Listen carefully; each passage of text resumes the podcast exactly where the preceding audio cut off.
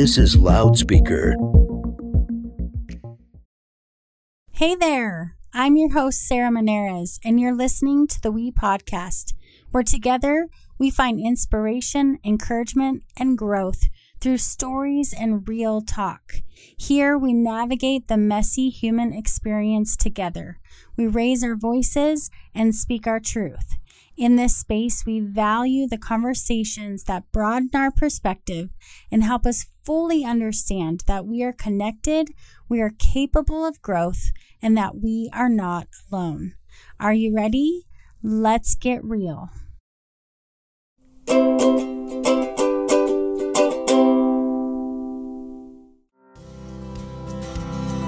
You're listening to episode number 103. In this episode, I get to talk with Chalice Springfield. Chalice is currently the Chief Development and Communications Officer at a community health organization. She recently made a huge career change from being in the real estate world for many, many years into healthcare. We talk about taking that scary leap out of your comfort zone and into what you feel your heart is calling you to as well as taking the leap even when you don't have all the answers and getting back to ourselves and what Chalice coins as our second half of this human experience. What I love about Chalice is that she is committed to being green and growing and not ripe and rotten. So I'd love for you to think about what does that mean for each of us and how can we apply it to our lives. Chalice is a motivational speaker and personal coach and trainer in her business, Unstoppable Curiosity. Chalice is a true light and so full of wisdom, and I cannot wait for you to hear from her. If you want to kind of start out with just telling us a little bit about, you know, where you're from, how you grew up, that kind of foundational history, that'd be awesome. Oh, good. So I grew up in Colorado Springs. My parents are celebrating their 50th wedding anniversary this year. So still together, which is I think a little bit unusual these days. And I, I just love the the dedication and devotion that they have to each other through all the ups and downs that life gives you. I have one sister who lives in Buffalo, New York right now. And I got to Greeley when I moved here to go to college to, UNC by way of Kansas. So I was in Kansas for a year and in a very small town, going from Colorado Springs to a town that has one stoplight, Sarah, was a much a big transition for me. Maybe too much of a transition, I'm just going to say. In, in, fact, I remember driving through the town with my dad one time, uh, the first time we visited, and we thought we missed the business exit because you know we it's like I, we missed all the mcdonald's and the you know all of the 7-elevens and no it was just really one stoplight town.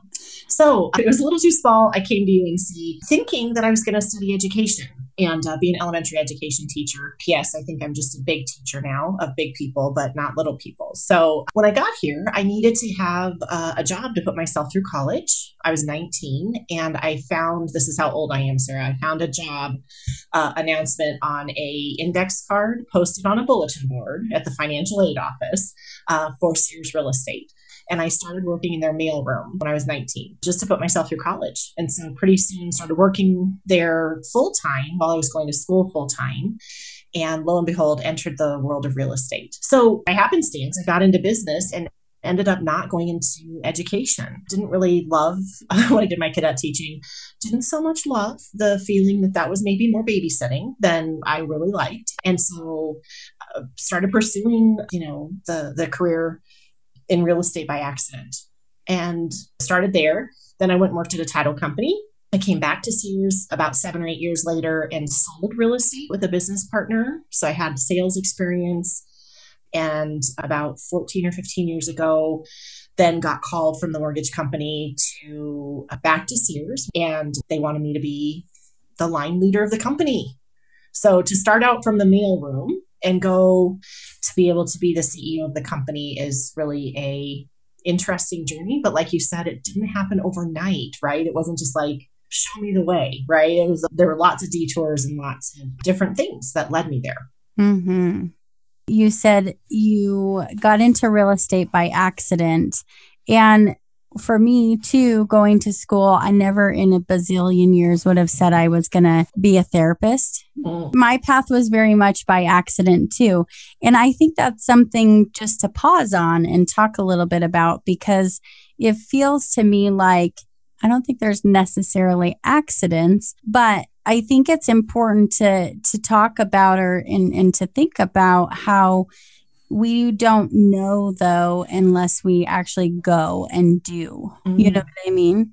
I agree. I don't think that there are accidents. I think things are unfolding for us sometimes to when we have smiley face to our happiness and sometimes we have sad face to our chagrin. But I think things are unfolding in a way that they're meant to be. And not that we don't have choice and that we can't manifest and help things along. But to your point of doing, right? Like throwing yourself in and, and trying things and even if it seems like this isn't the way, right? Like I started out in education and it's like real estate. Okay, I need a way to put myself through school so I can type and put labels on, you know, the postcards in the mail, but taking a shot at it. And then mostly paying attention to how that feels does it feel good? You know, because not everything that you do is you're meant to stay in forever or you're meant to you know we try things and it's like oh we get nudges that that's not the right way and we have to pay attention to those too i think. I know that you made a big career change fairly recently. So i was in the real estate field which I always explain to people is like a big ocean, right? I mean, there's real estate agent, there's mortgage lender, there's title company, there's homeowners insurance, there's all kinds of things that make up that big ocean called real estate. So I had lots of rivers that led into the ocean called real estate. And now I'm in a totally different ocean right? I'm in the Indian Ocean or the Arctic Ocean or whatever you want to say. No longer the Pacific. Call I'm in the ocean right now called healthcare, and also doing um, consulting and coaching and training work. And so those are two other oceans that I get to play in. But you're right. I think having a mindset that there's other things that are possible for you, that it doesn't just have to be nose to the grindstone. I'm going to be a teacher, an attorney, a real estate agent for that this is all it's possible. I don't I don't believe that. Mm-hmm. I think there are all kinds of possibilities that are available for people. I would love for you to talk about this job transition because being able to think about the other possibilities, right, is really stepping out of our comfort zones, which yeah. is a, is hard for a lot of people to do. And so you just took a really big leap out of your comfort zone. Yeah, right. Last year, this is not news for you or your listeners, but you know, for some people, I think the pandemic was really hard. For some people, the pandemic was not so hard. There's lots of in between.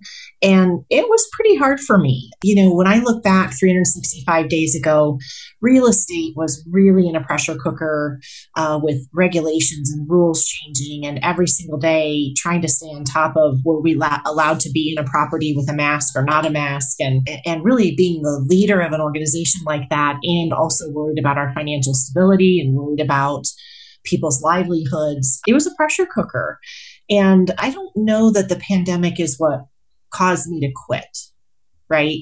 So sometimes people say, oh, COVID, it got her. It's like, no, I, but I do have to say thank you to COVID because I think it brought some things to my attention that it was time to release real estate in a positive way. Like I honor, value, and cherish the experiences that I had in the real estate industry and to realize that there's other things out there that I'm curious about.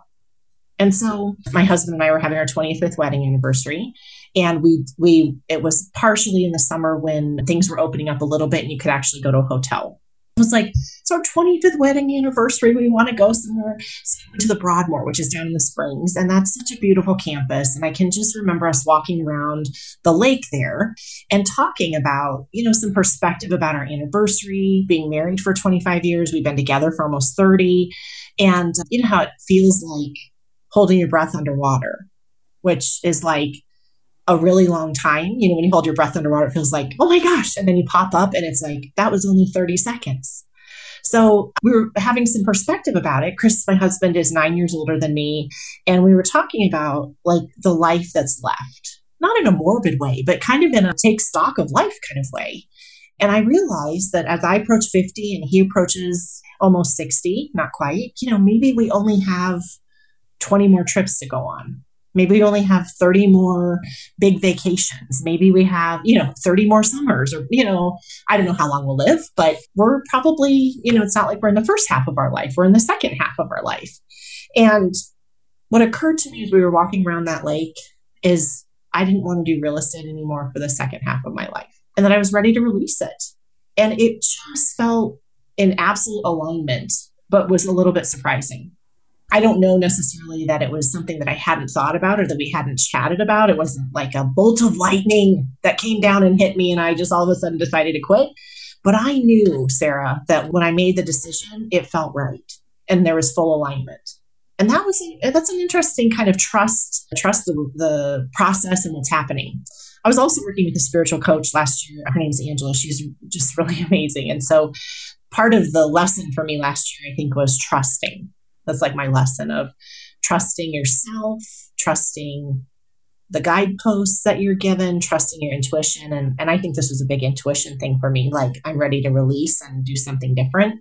I think what was probably the biggest enlightenment about trusting is that I didn't have a job to go to until about a month before I got my new job.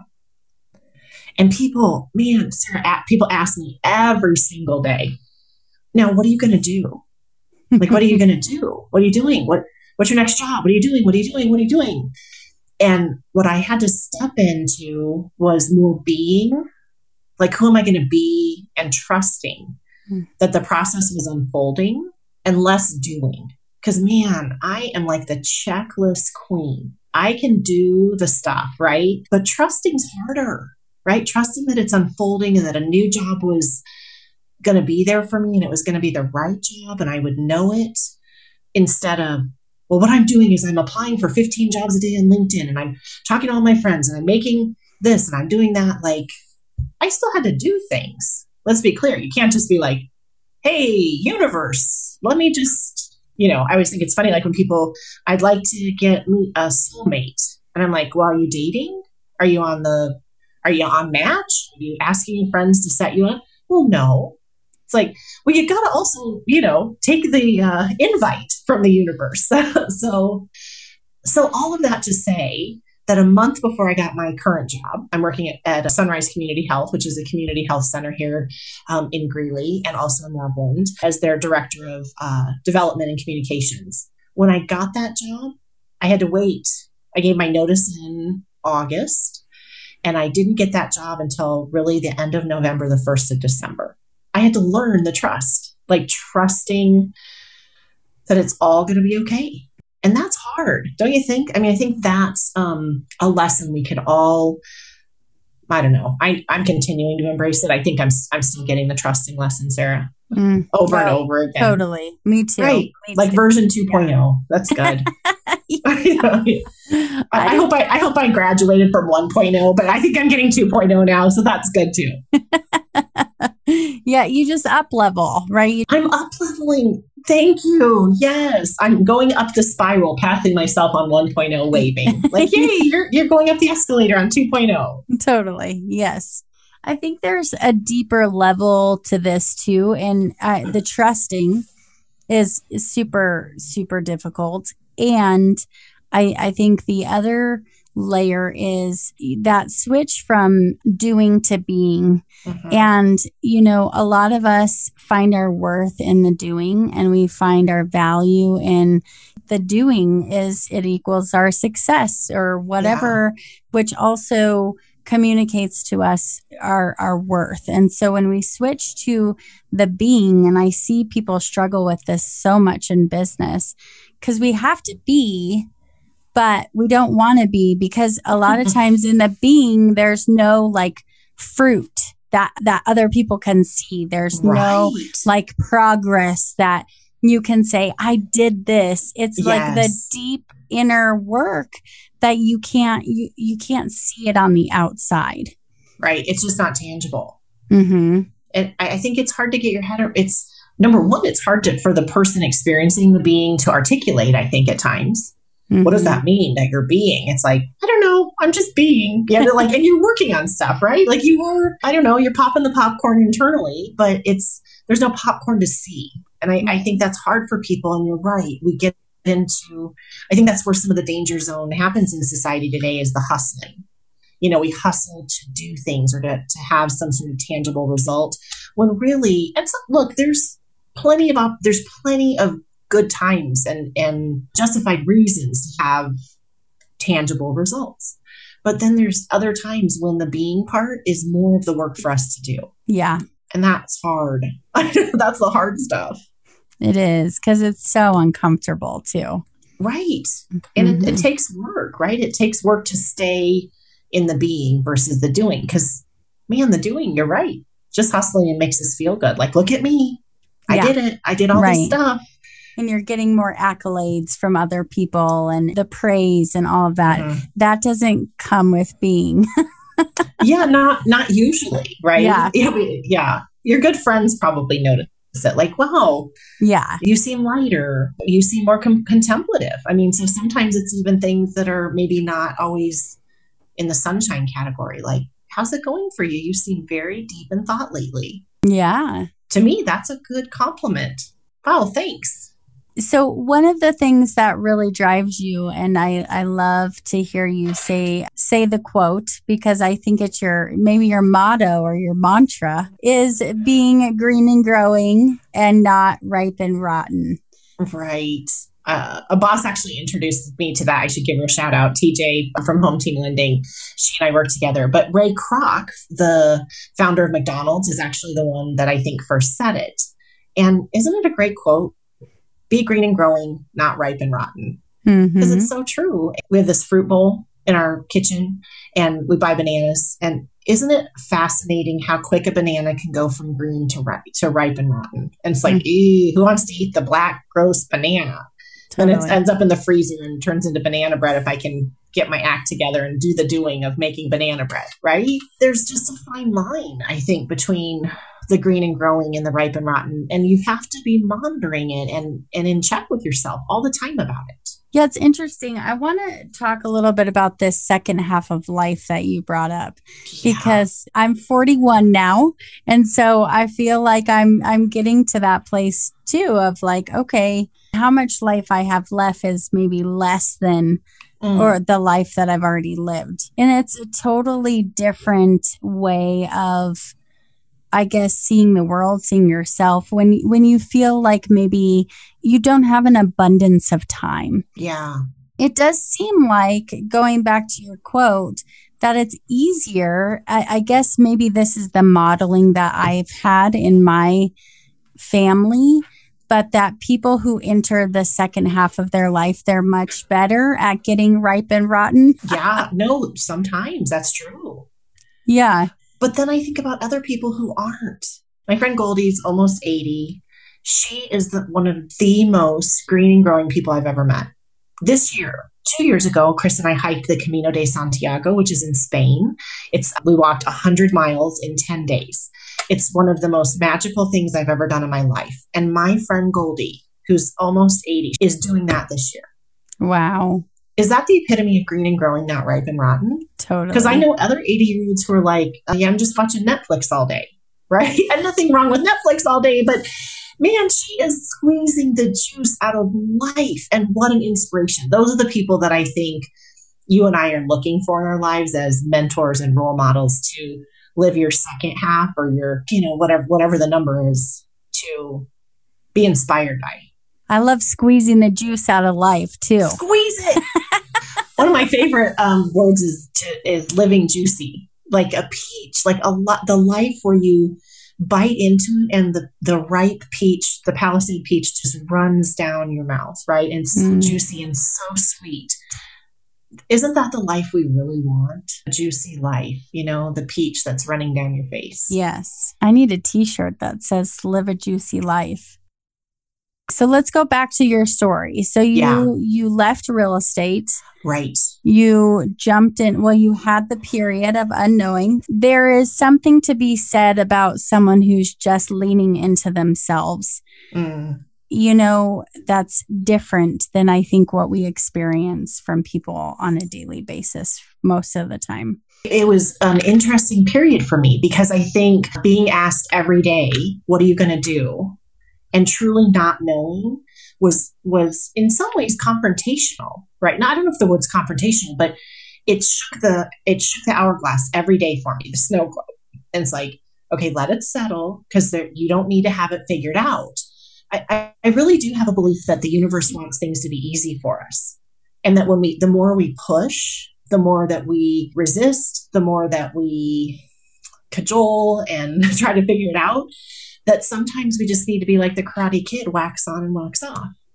And if we just practice wax on, wax off, which is hard to do, right? Like when people are asking you, what's your next job? And you don't have another job and you get a little freaked out about money and you get a little freaked out about, is there going to be another job?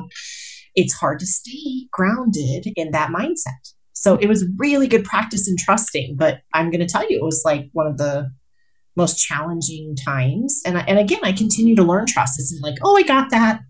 I'm still learning how to trust what the universe is unfolding for me. Yeah. And so, note to everybody listening, note to self too.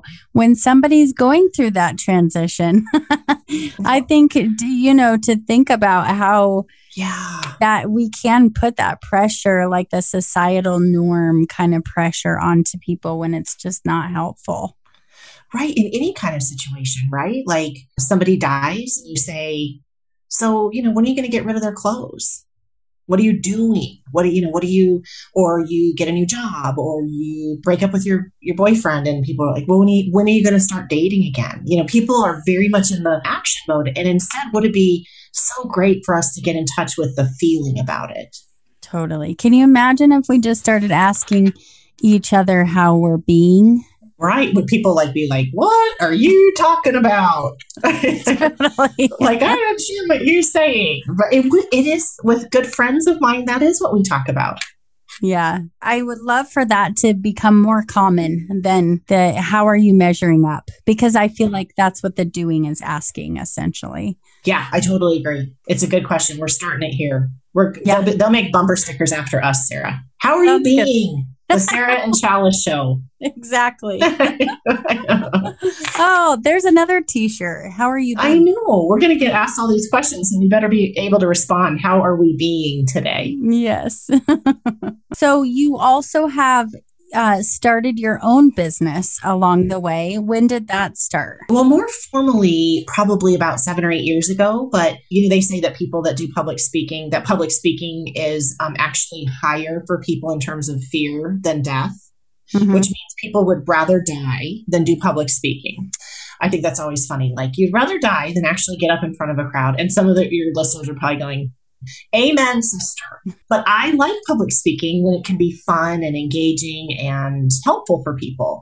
And so I, I started public speaking probably about, I don't know, 15 or 20 years ago in just the world of educating and helping people in real estate. And then it kind of grew.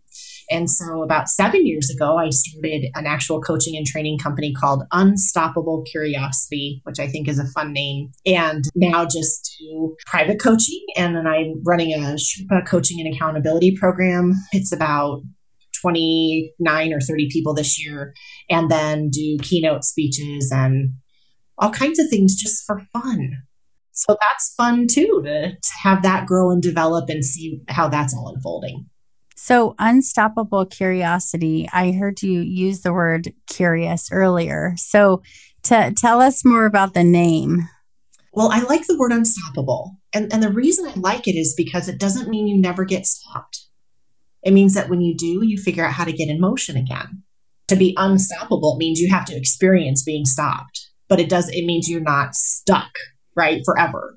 And so I think that really explains a lot of life for most of us. It's uh, probably like the green and growing, not ripe and ripe and rotten mantra. And then curiosity is, I just love, I think I've always been a curious girl. I, I remember in the third grade, we had a fish tank in the classroom. And I remember watching the fish and and I asked the teacher, I said, How do you know when fish are sleeping? He was like, I, don't know. I think he was sort of like irritated with third grade question. How do you know fish are sleeping? And I was pretty like persistent about it. You know, I think he's like, oh, I don't know, because you know the fish don't close. Them. I, I could I'd watch them. They're not closing their eyes. Like what's happening? So he sent me across the hall to the sixth grade teacher who happened to be a bio like biology special. Like he was teaching sixth grade, but he actually had studied biology. And I remember standing in front of the whole sixth grade, and they made me ask the question in front of all the sixth graders, right? So I'm probably what? How old are you in sixth grade? Nine, with all of the 12 year olds or 13 year olds, something like that, maybe asking, How do you know fish sleep? By the way, I don't know if he gave me the right answer, but he said they're just very still, right? And they don't hardly move, and their heart rate probably decreases. But you're right, Chalice, they don't close their eyes necessarily. So at a really young age, I just remember being curious about all kinds of things like that.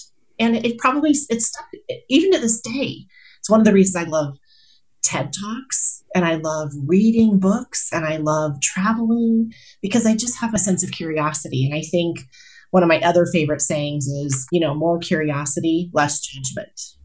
Hmm. Because that'll also help you from a peoply side of it. but when we're when we stay in curiosity, it's just so much more helpful and interesting. The world is a lot more interesting when you're curious about it. Totally. So that's the unstoppable curiosity. The logo is a rhino, unstoppable, and a little kitten with his uh, paw up to the rhino because kittens are so curious and often naughty about that. Mm-hmm. It's cute. Yeah. Yeah. I don't know that you can have growth without curiosity. So true. That's a good point. Yeah, they really do go hand in hand. I know. Do you find that a lot of people are not always curious? I think what gets in the way is that judgment piece mm-hmm. Mm-hmm. of themselves or of others. Yeah. yeah. Yes, very much so. The the judgment keeps you in a place of I'm right. I don't need to know any different right? I don't need to expand my view. I think judgment towards self really keeps people from moving forward because then they're just constantly beating themselves up rather than getting curious about why do I do this? Like, yeah. why do I think like this? Or why does this bother me? But what what we typically do is, well, that's stupid. Why do you feel like that? Or you need to knock it off. Or yeah, well, because the work behind why do I do it that way is a lot harder than you're stupid and you can stay in status quo. Right. Now, it's, the you're stupid, you can stay in status quo is not necessarily helpful, right? In terms of having an expanded life. But I think it people gravitate towards that because, man, we sure like this. I like the status quo too, a lot of times, you know, but it's probably not where all the good stuff is. Totally. And I think what it does, and what I see a lot in working with people it, through counseling, is it creates inconsistency in their in people's inner and outer selves yeah. which really creates a lot of upheaval. I think that's where a lot of depression anxiety you know all of those things really stem from is that inconsistency between who who i really want to be who i wish i was and who i present myself to be on the outside. Right. And if we were just curious it doesn't mean we have to solve it. Right. Right. It's not like unstoppable problem solver. It's just curious, right? Like we can just dip our toe in the pool and learn about a different religion, learn about a different way of mindset, a different political view, a different way that somebody drives their car. I don't know, right? We can just be curious about it and we don't have to pick up that suitcase if we don't want it. Mm-hmm. You don't have to pack your bags and move in. You can just what's in the luggage. Yeah, there might be some good things. I know there might be a cool souvenir you get to take home. That's funny. Oh yes, I love it. We all got luggage, the baggage. Oh right? Oh my gosh, yeah, we all got baggage. Like I don't know, I should maybe shouldn't have used that analogy, but it is you know kind of it is curious because I think we do have baggage about you know we carry stuff around and we're very attached to it. Mm-hmm. But if we were curious, how much we could release that wasn't serving us keep the stuff that's working. It's great. Mm-hmm. But release the stuff that's not serving you. Yeah. So what do you when you're working with people, I've wondered this and I I feel kind of see I'm judging myself. I feel kind of dumb at Thanks for admitting it, right? You're just being curious. Yeah, I'm being curious about the word Sherpa. I don't know what that means. Oh, oh, that's good. So the reason I picked the Sherpa coaching and accountability, a Sherpa is like when people go to Mount Everest, they hire a Sherpa, which is somebody that helps carry your bags and lead you up the mountain. Oh. They're a guide. And so they're the person, you know, Edmund Hillary was the one who is credited for ma- uh, summiting Mount Everest first. But really, his Sherpa, Tenzing Norgay, is probably deserving of equal credit because he was right there with Sir Edmund Hillary.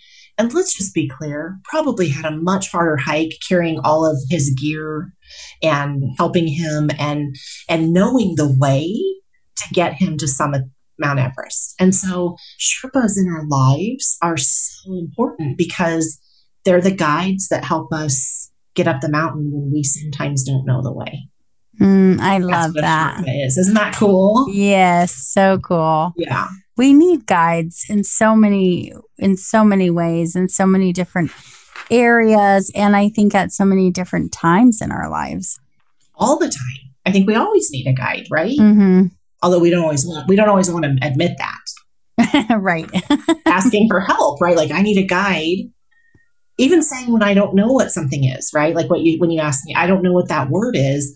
For us to just say, like, hey, can you time out? I'm in a new job, Sarah, and every single day I'm learning something new.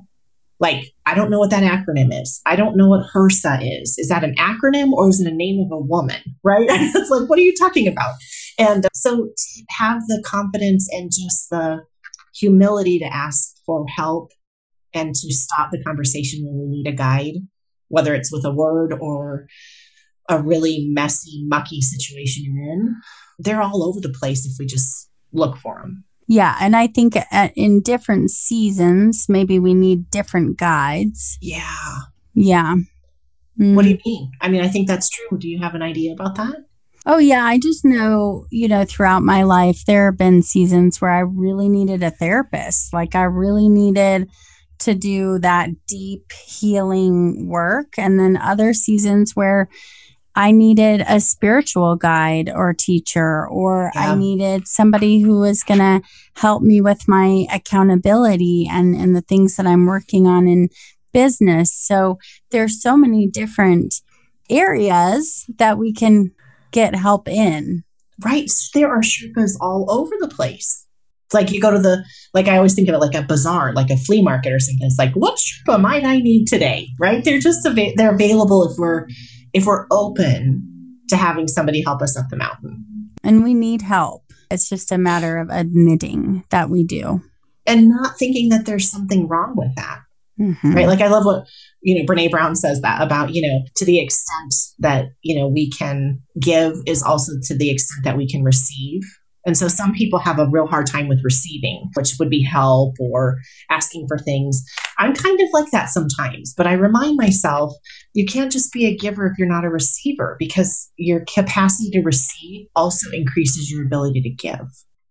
So I remind remind myself that oh, that's a hard one, but when I don't receive, it means I'm not building my my muscles to give at an even deeper level. And don't you think it's harder? I maybe this is a generalization, but it seems like for people who are helpers and caretakers that it's harder for them to receive. Yeah, but I think it might be the suitcase they're carrying. It'd be interesting to be curious about it, like to not have it be that you're weak, to not have it be that, like, what does it mean to receive, right? As a caretaker or a helper, yes, I think those are the people that probably have a struggle on the receiving side and asking for help. But why? hmm and there's lots of reasons, right? But to be curious about that and to say, you know, for me, when I don't want to ask for help, it's because I think I don't want to have to owe somebody. I don't want to feel in debt to somebody.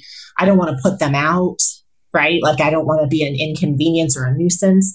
And really, the gift to recognize is if my friend Sarah brings me a meal because I've had surgery, is that it might be a gift to her hmm be a gift to her to be a blessing to me. And when I don't allow her to do that, that's robbing her of the gift. Totally.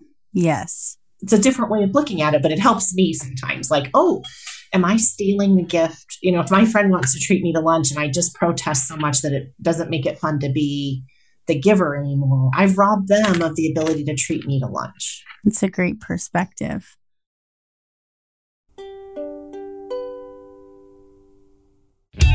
You're listening to a podcast on the Loudspeaker Network. To find other podcasts and unique programming, visit www.loudspeaker.fm. Loudspeaker, diverse voices, unique sound. Feminist Hot Dog is back with a new season packed with awesome interviews with icons, artists, innovators, authors, and lots of surprises. Whether you consider yourself a hardcore feminist or you're feeling feminist curious, tune in Wednesday nights at 8 Mountain and get all the information and inspiration you need to live your best feminist life. Listen Wednesdays on loudspeaker and Thursdays wherever you get your podcasts. And don't forget, love yourself and love your buns.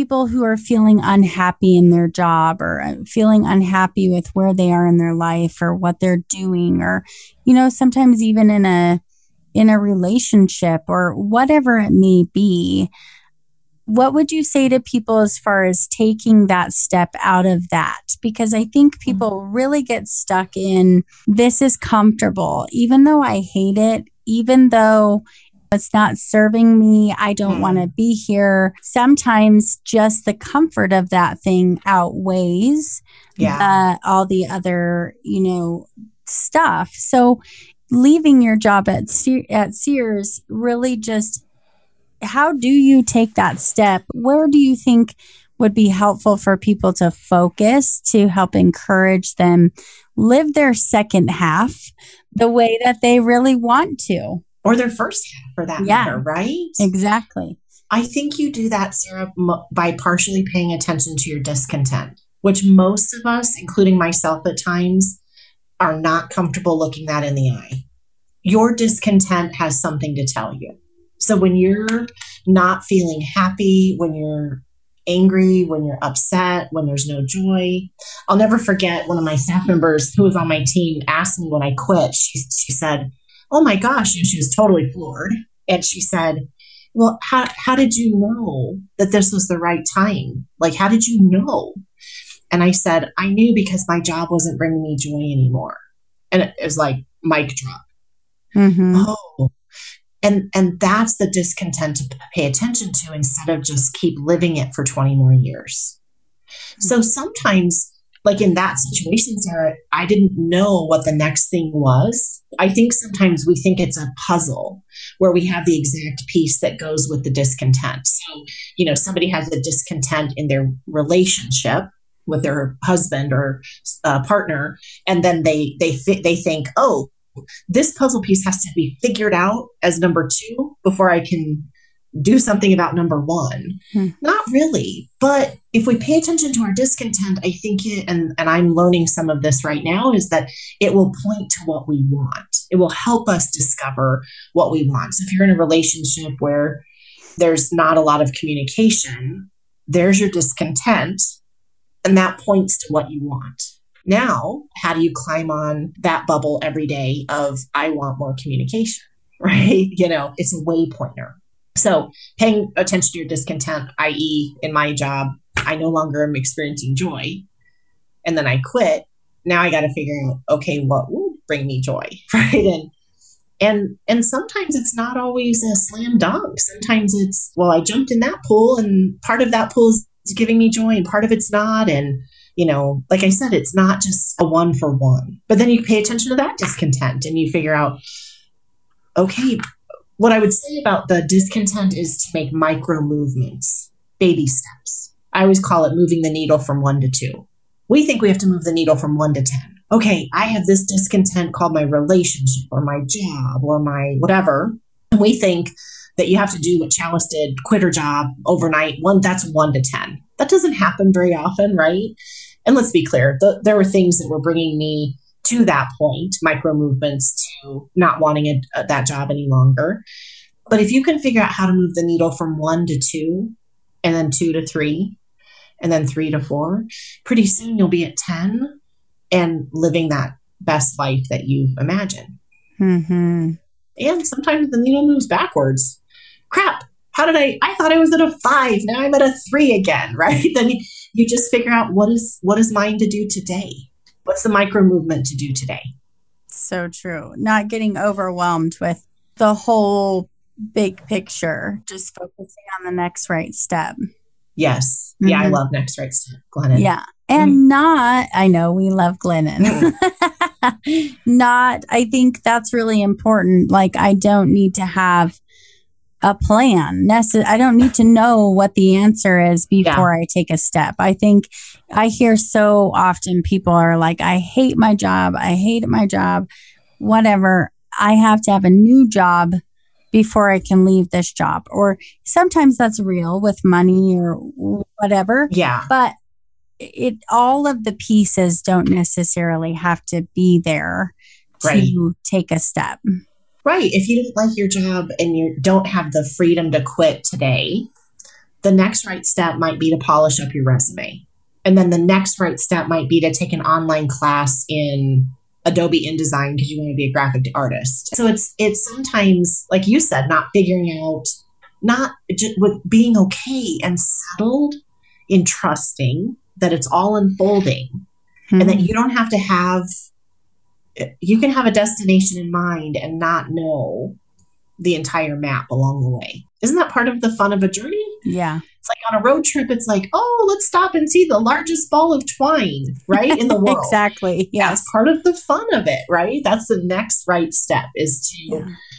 is to stay planted in the journey and recognize that sometimes that's just as important the unfolding which is where i'm kind of at like unfolding is just as important as the destination Yeah. And I think a part of that too that I've really had to learn is being able to recognize when something's not serving me and being able to let it go without spending a lot of time being stuck there. yes being okay with that, being okay with saying this part or this relationship or this piece of this job or whatever, it's not serving me. It's not allowing me to live my best second half. yeah And so I can I can let it go and that's okay.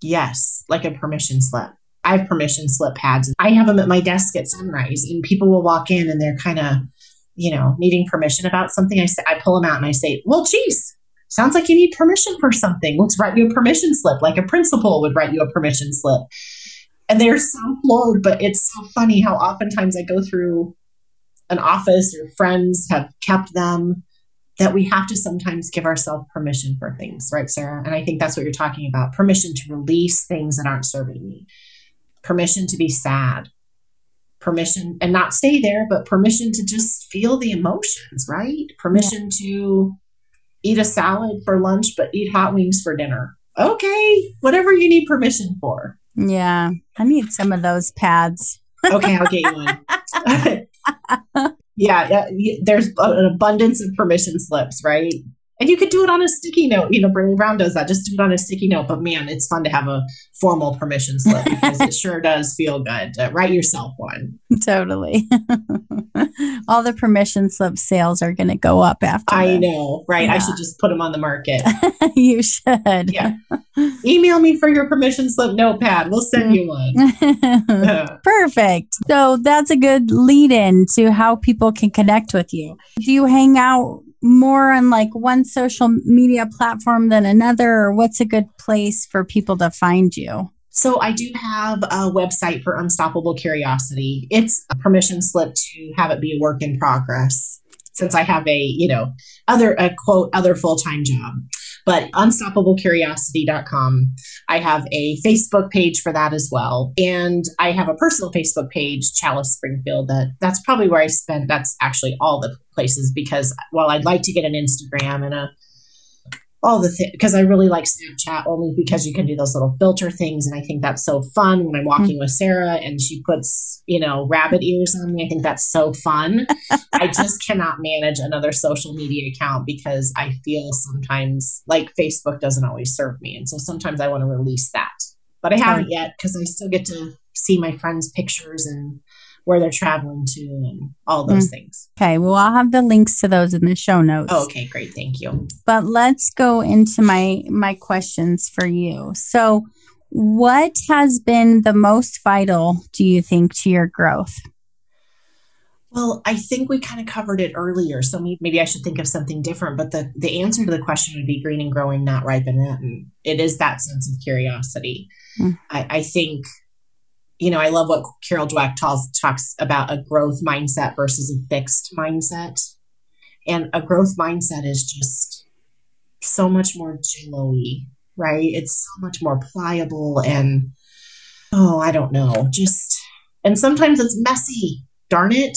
Having a growth mindset is not always easy because there's stuff to reckon with and there's stuff to sort out. And this, you shake the snow globe and then you got to see all the stuff settle. And then you shake it again, and then it settles again. So having a growth mindset versus a fixed mindset and that sense of curiosity, I think, is what has helped me along the way. Mm-hmm. It's huge. All right. Walking away from this podcast, yes. what do you want to make sure that people know? How are you? I, I think this is such a trick question. How are you supposed to pick one thing, right? You can pick multiple. No, it's, it's I, okay. I, I, I, did pick one thing you know, I am not a parent, but I have lots of children and I was a senior partner. I'm, I feel still feel like I'm a senior partner to my junior partner. And so I thought, what would I want her to know? Right? What would I want my nieces and nephews to know about this question? What would I want other people to remember? And I think what I would want people to remember is that anything is possible and not in a flippant way, you know, like, oh, anything's possible. You, you don't have to work hard. You don't have to. It's like, no. But I think if you have a belief that anything is possible, the world can serve you a little bit better. And like, I also get that anything anything is possible is sometimes harder for people who haven't had the same amount of privilege that I've had. Mm-hmm. So that's a hard one sometimes for me because it's like, is anything possible for, you know, Sunrise shares a building with the cold weather shelter? And for people experiencing homelessness, I, I often think, man, Chalice, is anything possible for them? Yeah. But, but what they want and what their possibilities and their heart's desire might be different than mine. Mm-hmm and sometimes life circumstances makes it harder for for anything possible to manifest but if we walk in with that belief even in the midst of all of that shit from the universe we walk in with that belief i think that the universe is conspiring to help us with it mm. yeah the universe has our back right uh-huh. i think that's uh-huh. true right yeah all of us yeah. even though in some circumstances it doesn't it does like when I pat, you know, when I see people in there with their carts and experiencing homelessness, I think, man, is the universe supporting them? The universe is probably supporting them. Mm-hmm. It looks different, but see, that's the heart. That's what there is to reckon with, right? Like, oh, how do I mm-hmm. reckon with that? Yeah, I feel like we could do a whole episode on that piece. yes. And, you know, like taking those feelings, like how do you take those feelings and not reduce your own light and your own good and what you're experiencing? You know, what do they call that? Comparative suffering. Mm-hmm. Oh, my life or what I'm experiencing isn't as bad as what so and so is experiencing and not diminishing that. But then for me to see people experiencing homelessness and figuring out how can I contribute to the good of the world? Mm-hmm. Like, how do we see what's happening with Black Lives Matter and see how, and and recognizing, man, the universe is conspiring to help people, but it sure looks hard, and I got to do my part, right? Because that's what that's what there is to do right now is to do the work, right? To get messy and roll around, and how do we help our our friends of color? Mm-hmm. Yeah, that's the hard, but that's hard. Mm-hmm. And we want to believe in ourselves, right? That we can do the work. Yeah. And and that the work is possible. And so I I totally I totally get everything you're saying. And I think there's hope in that. And so how do we move forward if we don't feel hope? We have to find hope somehow in every situation. hopefully. And maybe that's sometimes needing to reach out to somebody else who is going to give us hope when we don't feel it. But that's what I feel in the anything is possible is hope. Yeah. Yeah, like the Sherpas. Mm-hmm. When we don't know how to do it, right? When we're not feeling that anything is possible, that's the nudge from the universe to say, who's the Sherpa that can help you up the mountain? Thank you for listening to the We Podcast. What a wonderful conversation with Chalice. I hope you have taken many tidbits of goodness and wisdom to carry forward with you. I've decided that I'm really going to make those shirts, so watch for those in the wee Spot. I'd love to hear about your thoughts or your favorite moments from this episode. Find me on social media and let's get connected. This show is produced by Loudspeaker Networks. Also, credit to my talented daughter for creating my show music. You can find more of the We podcast as well as many other awesome things on the network at loudspeaker.fm. If you heard something that touched you, don't forget to share with your friends.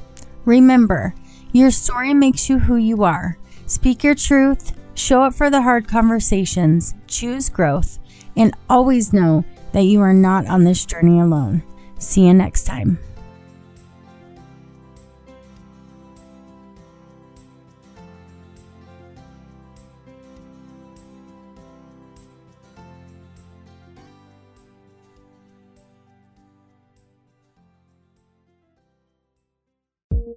This has been a production of Loudspeaker Networks. For more on this and other programs, visit loudspeaker.fm.